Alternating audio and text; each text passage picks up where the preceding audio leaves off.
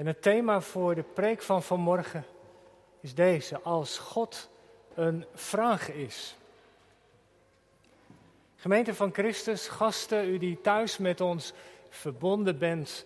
Als er één vraag is die mensen al eeuwenlang stellen, dan is dat de vraag naar het bestaan van God. Bestaat God? Kan ik hem kennen? En als hij bestaat, wie is hij dan? Vragen die voor veel mensen echte levensvragen zijn. Bestaat God? Een atheïst zal antwoorden van niet. Een agnost zal die vraag ontkennend beantwoorden. Maar toch hebben mensen de loop van de tijden met deze vraag geworsteld.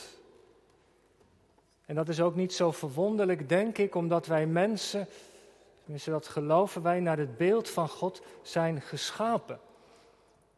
Of we nu wel of niet gelovig geworden zijn, diep in ons zit een soort van godsbesef. Een besef dat er meer moet zijn tussen hemel en aarde, dat het met de dood niet is afgelopen. Hoeveel mensen, dat merk je in situaties van overlijden, hoeveel mensen rekenen niet met het voortbestaan na de dood. Ook als ze niet gelovig zijn. Prediker uit de Bijbel zegt dat wij mensen geschapen zijn door God met de eeuwigheid in ons hart. Maar goed, dat beseft, dat kan ook onder druk komen te staan als je intellectuele bezwaren of vragen hebt, die er als het ware van weerhouden om echt gelovig te zijn. Maar heel vaak, en dat herkennen we denk ik wel, ontstaat die twijfel aan het bestaan van God als er iets in ons leven gebeurt dat moeilijk is, als lijden ons treft. Ziekte, tegenslag, een relatie die verbroken wordt. En dan komen de vragen. Waarom moet mij dit nou overkomen, hoor ik iemand zeggen. Als God bestaat, waarom grijpt hij dan niet in? Als God bestaat, waarom is er dan zo'n naar virus? Waarom is er zoveel ellende in deze wereld? Vragen, laten we eerlijk zijn, die ons allemaal niet vreemd zijn. Geloven, dat is het mooiste wat je kunt overkomen. Je gunt het iedereen. Maar geloven is niet gemakkelijk.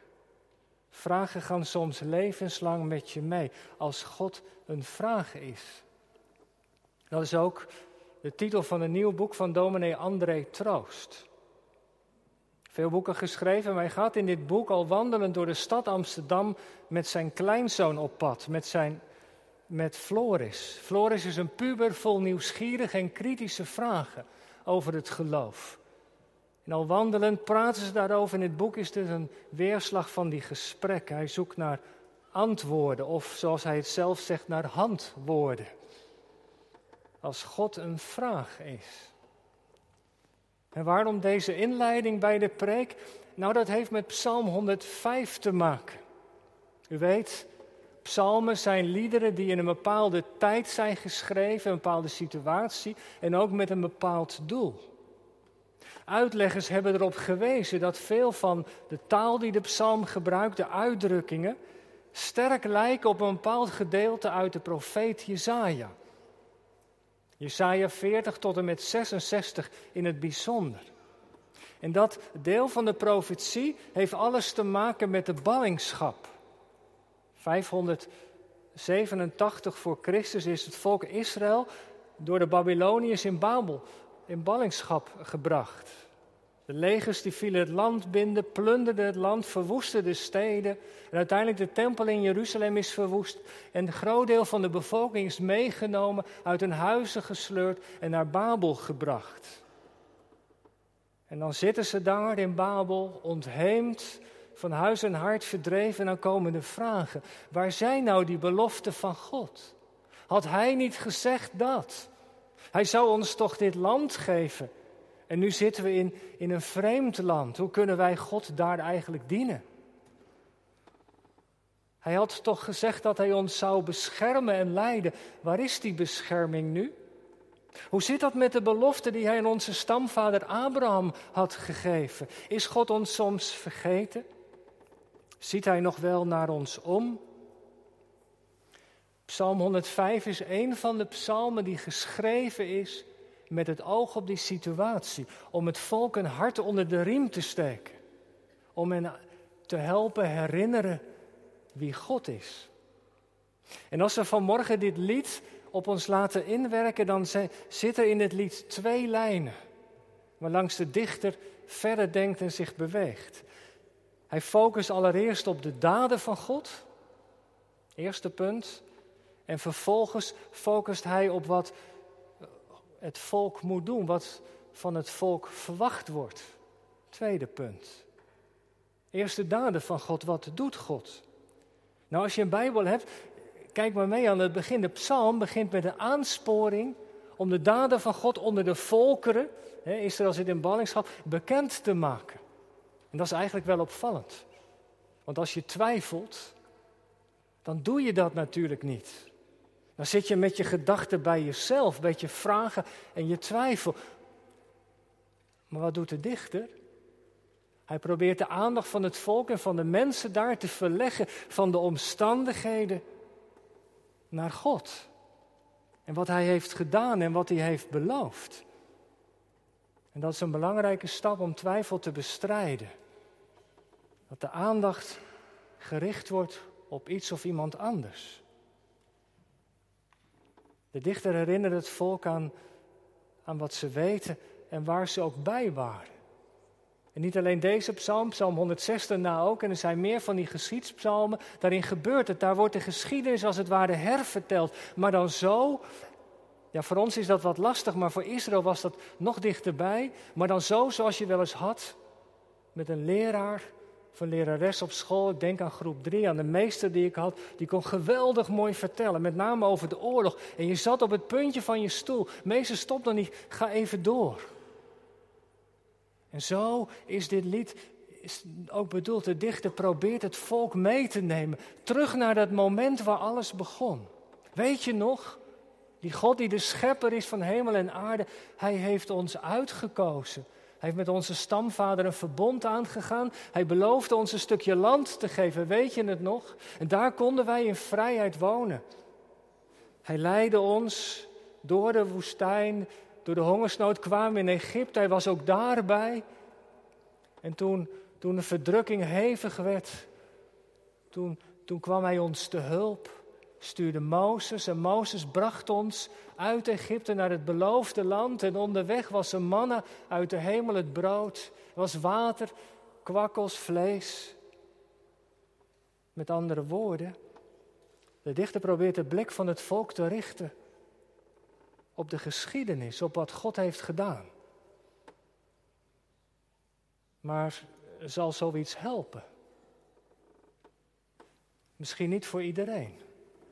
Maar het is wel belangrijk. Ik moest tijdens de voorbereiding van de preek denken aan dit oude liedje.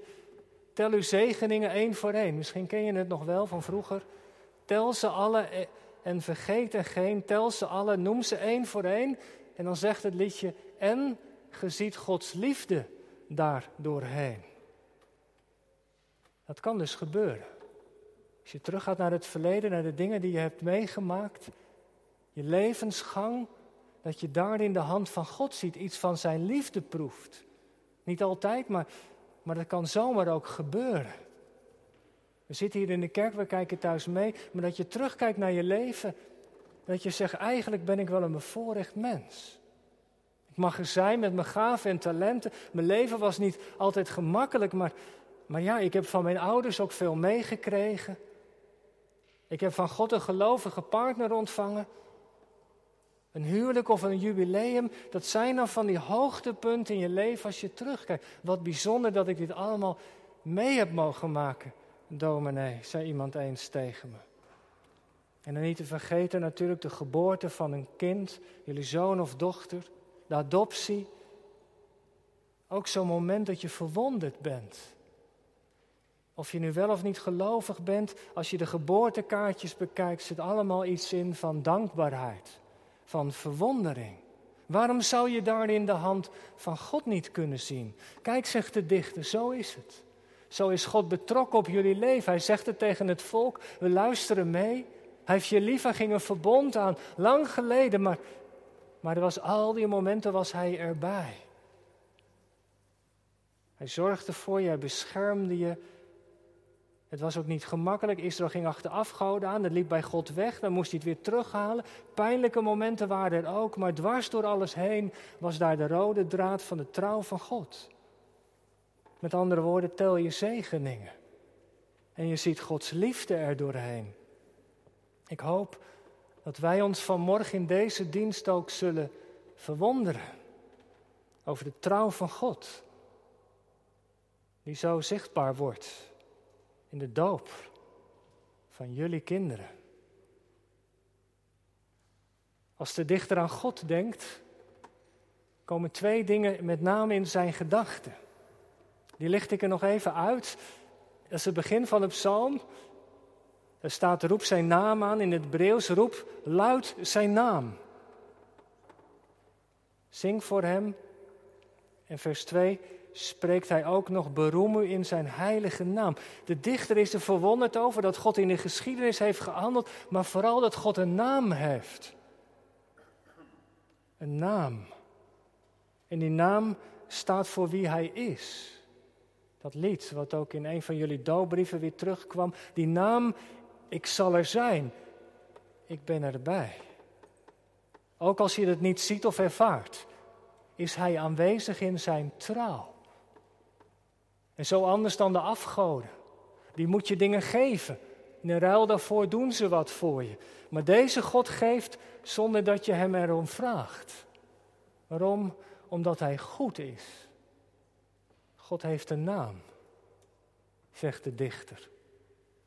En vanmorgen verbindt deze God zijn naam aan de naam van ons en onze kinderen. Doopouders, aan de naam van jullie zoon of dochter. En dan zegt hij tegen jullie als bemoediging, die naam die gaat met je mee. Ik zal er zijn. Dat is mijn naam. En het tweede, nog iets van God wat hem zo heeft geraakt, als je terugkijkt in de geschiedenis, is dat God altijd zijn belofte nakomt. 2 keer zegt hij dat in de psalm, vers 9 en 42. In het verre verleden aan Abraham heeft God iets beloofd. En dat is hij niet vergeten. Hij had beloofd aan Abraham een stukje land, een groot nageslacht. En dat God door Abraham heen heel de wereld zou zegenen. Alle volken. En er zit een volk in Babel en het twijfelt daaraan. En dan herinnert deze psalm hen aan die oude belofte, dat God trouw is. Hoe lang is het geleden, Abraham? We weten het niet precies. Laten we zeggen 2000 jaar voor Christus. De ballingschap rond het jaar 580. Meer dan 1400 jaar geleden heeft God iets gezegd. En hier komt het na. Al zijn beloften. En weet u, als je wat verder bladert in de Bijbel, naar het Nieuwe Testament, vlak voordat Jezus geboren wordt, is daar die oude Zacharias. En die spreekt een profetie uit de lofzang van Zacharias. En dan zegt hij dit. De eed die hij aan Abraham, onze vader, gegeven heeft, om ons te geven dat wij verlost uit de hand van onze vijanden God zouden dienen zonder vrees. De belofte aan Abraham gegeven. Die wordt in de persoon van Jezus vervuld. Gekomen om ons te verlossen. Er zit een geweldige tijd tussen. Maar God is die oude belofte niet vergeten. Daar is de Bijbel glashelder over. Dus je ziet, zo probeert de dichter een lans te breken. Voor de trouw en betrouwbaarheid van God. En ook al dwaalt het volk af en gaat het andere wegen na, God blijft trouw wat hij heeft gezegd. Ik zal er zijn. Hij trekt verder. Hij gaat mee ondanks zijn verdriet. Hij laat niet los wat zijn hand begon. Dat is de eerste lijn in de psalm. En dan de tweede lijn.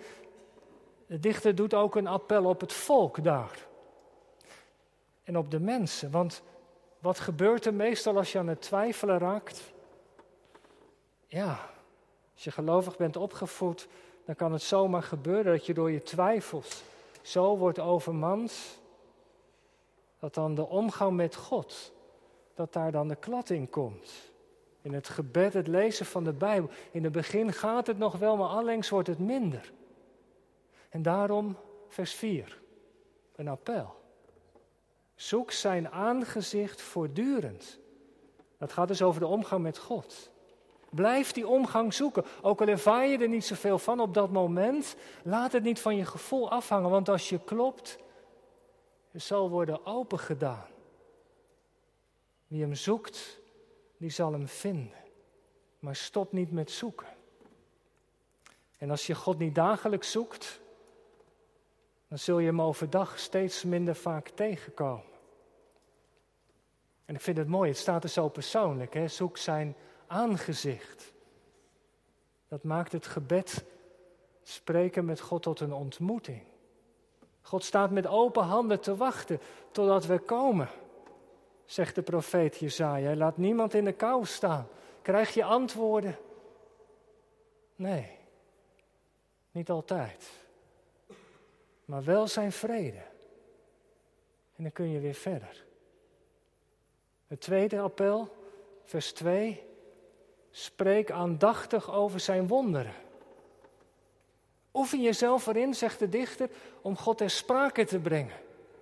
Als je aan tafel zit als gezin, als je je vrienden ontmoet, in een gesprek met een goede collega, oefen jezelf er nou eens in om te benoemen wat God voor je heeft gedaan. Er iets over zeggen. Als je nou gewerkt hebt een hele dag, als je 's avonds eens even terugblikt, is God ook ter sprake geweest? Heb je de naam van God ook op je lippen gehad? Nee, niet te pas en te onpas, maar op het moment dat het kon en passend was. Of moet je zeggen, ik heb een hele dag niet aan hem gedacht. Weet u, secularisatie begint waar God uit onze taal verdwijnt. En als hij uit onze taal verdwijnt, dan verdwijnt hij ook uit ons dagelijkse leven. En daarom de aansporing. Blijf met hem spreken. Blijf over hem spreken. Nou, doopouders, dat mogen jullie doen met je kinderen. Als ze nog klein zijn, Sam die gedoopt wordt is al wat ouder. Zo doen jullie dat. Je vertelt de verhalen uit de Bijbel, je leert ze liederen, je bidt met ze. En je mag daarin ook persoonlijk zijn. Over wie de Heer voor je is. Als je dankbaar bent voor iets wat goed ging op je werk. Als je ergens iets moeilijk vindt. Als je iets beloofd hebt en niet bent nagekomen, dat je dat ook eerlijk zegt. Maar dat je samen aan het einde van de dag eens terugkijkt. Wat waren de zegeningen van vandaag? Benoem ze maar en je ziet Gods liefde er doorheen. Zo kan de dag dat je gedoopt werd, belijdenis deed, een moment zijn om eens terug te halen. Als je weer ouder bent. God heeft al heel jong zijn hand op mijn leven gelegd. Ik mag bij hem horen. Ik stond hier in het midden van de gemeente. Die dag heb ik ja gezegd tegen de Heere God. Wat een bijzonder moment. Ik had het nooit van mezelf gedacht. Maar hij was me, zijn liefde was me te sterk geworden. Spreek aandachtig. Oefen je erin. En het derde wat hij zegt, dat staat in het laatste vers. Wees gehoorzaam. Ook dat is belangrijk. Geloof heeft met gehoorzaamheid te maken. Bonhoeffer zei, de gehoorzame gelooft, de gelovige gehoorzaamt. Als je van iemand houdt, nou ja, dat weten we. Dan wil je die ander naar zijn zin maken. Dan ga je geen dingen doen die de ander niet fijn vindt. Als God iets van ons vraagt, dan verlangt hij ernaar dat we naar hem luisteren. En zo zijn die geboden, we hebben ze gelezen, ook bedoeld. Dat zijn als het ware de piketpaaltjes die hij heeft geplaatst en naar binnen is de weg. En dan zullen we niet verdwalen. En juist als je twijfelt is het belangrijk om aan die geboden te blijven vasthouden. Want God zal zich laten vinden in die weg. Maar als we afdwalen, dan is het zo moeilijk om hem weer te vinden. Het is alsof de dichter zegt, ook al twijfel je, blijf nou daar in Babel gehoorzaam. Laat de geboden van God over de dag, de rustdag, over tijd, over geld, relaties, over wat je zegt en hoe je met anderen omgaat. Laat die geboden niet links liggen. Verlies die geboden niet uit het oog. Want dan blijf je op het goede spoor. God zegent gehoorzaamheid. En zo voorkom je dat je afdwaalt, dat je minder van God gaat ervaren. Twijfel kun je dus bestrijden, zegt de dichter, door volharding. Door trouw. Is dat makkelijk? Nee, natuurlijk niet. Ik vind dat alleen moeilijk. Ik heb jullie. We hebben elkaar als gemeente nodig. Maar daarom zijn we ook aan elkaar geschonken. Om elkaar aan te sporen, te stimuleren. We hebben allemaal wel eens periode dat geloof ons niet zoveel zegt over twijfels. Maar gelukkig is er op de kringen iemand die zo vol is van de Heer Jezus. En daar knap ik weer van op. Kan zomaar gebeuren. Laten we elkaar in deze moeilijke coronatijd vast blijven houden. Gemeente, ik ga afronden. Het lied legt de focus op de daden van God. En dat doet een appel op het volk. Maar er is één ding wat niet onvermeld mag blijven. Weet u, er is in dit lied een royaliteit van de genade van God.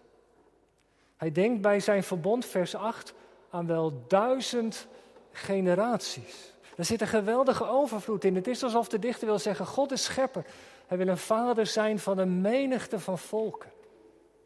Al die volken die van huis uit niet deze God kenden, ze mogen er ook bij horen. Ingelijfd bij het verbond. Hoe kan dat? Dat zegt Psalm 105 nog niet. Dat kan omdat God de deur van de genade heeft opengezet. In de persoon van Jezus. Even nog terug naar de psalm. Die moeilijke situatie van Egypte, wat deed God? Vers 17, hij zond Jozef. Later, toen het volk verdrukt werd, toen zond hij Mozes om het volk te bevrijden. En diezelfde beweging is God verder gegaan, toen daar in de eerste eeuw er geen hoop meer was. En de mensen God waren kwijtgeraakt. Toen heeft hij Jezus gezonden. In diezelfde beweging. Ten laatste zond hij zijn zoon. Om als de Messias de zonde van Israël te verzoenen. Maar Gods oog was ook gericht op de andere volkeren. Hij is gekomen als een redder van de wereld. Was dat nodig dan? Ja, want wat is het probleem van ons mensen? Iemand zegt, ja, dat is natuurlijk de zonde. Je bent opgevoed met het geloof. Maar wat is zonde dan? Ik zou het zo willen zeggen, zonde is dat we ons door deze goede God niet laten gezeggen. Dat is het virus waar we allemaal mee besmet zijn, dat we ons door hem niet laten gezeggen. Maar God kwam in beweging, hij zond zijn zoon. Het evangelie vertelt dat hij stierf op Golgotha. Hij deed daar verzoening voor de zonde. Die geest van rebellie, die is daarmee gebroken.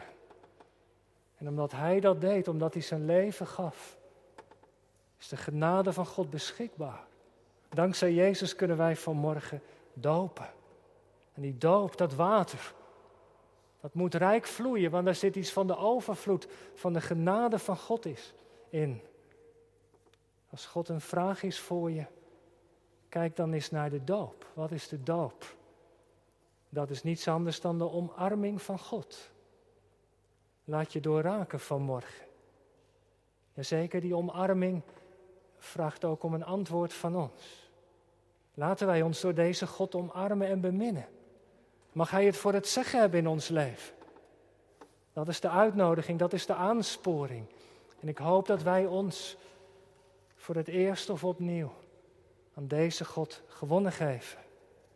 Het verbond vraagt om een antwoord van geloof. Geloof, wat is dat? Heer, ik heb het niet verdiend, maar u bent mij te sterk geworden. Zo eenvoudig. Ik bid dat het zo bij u en jou zal zijn vanmorgen. En dat je met mij meezegt. Loof de Heere mijn ziel. En vergeet niet één van zijn weldaden. Want ik zie zijn liefde. Dwars door alles heen. Amen.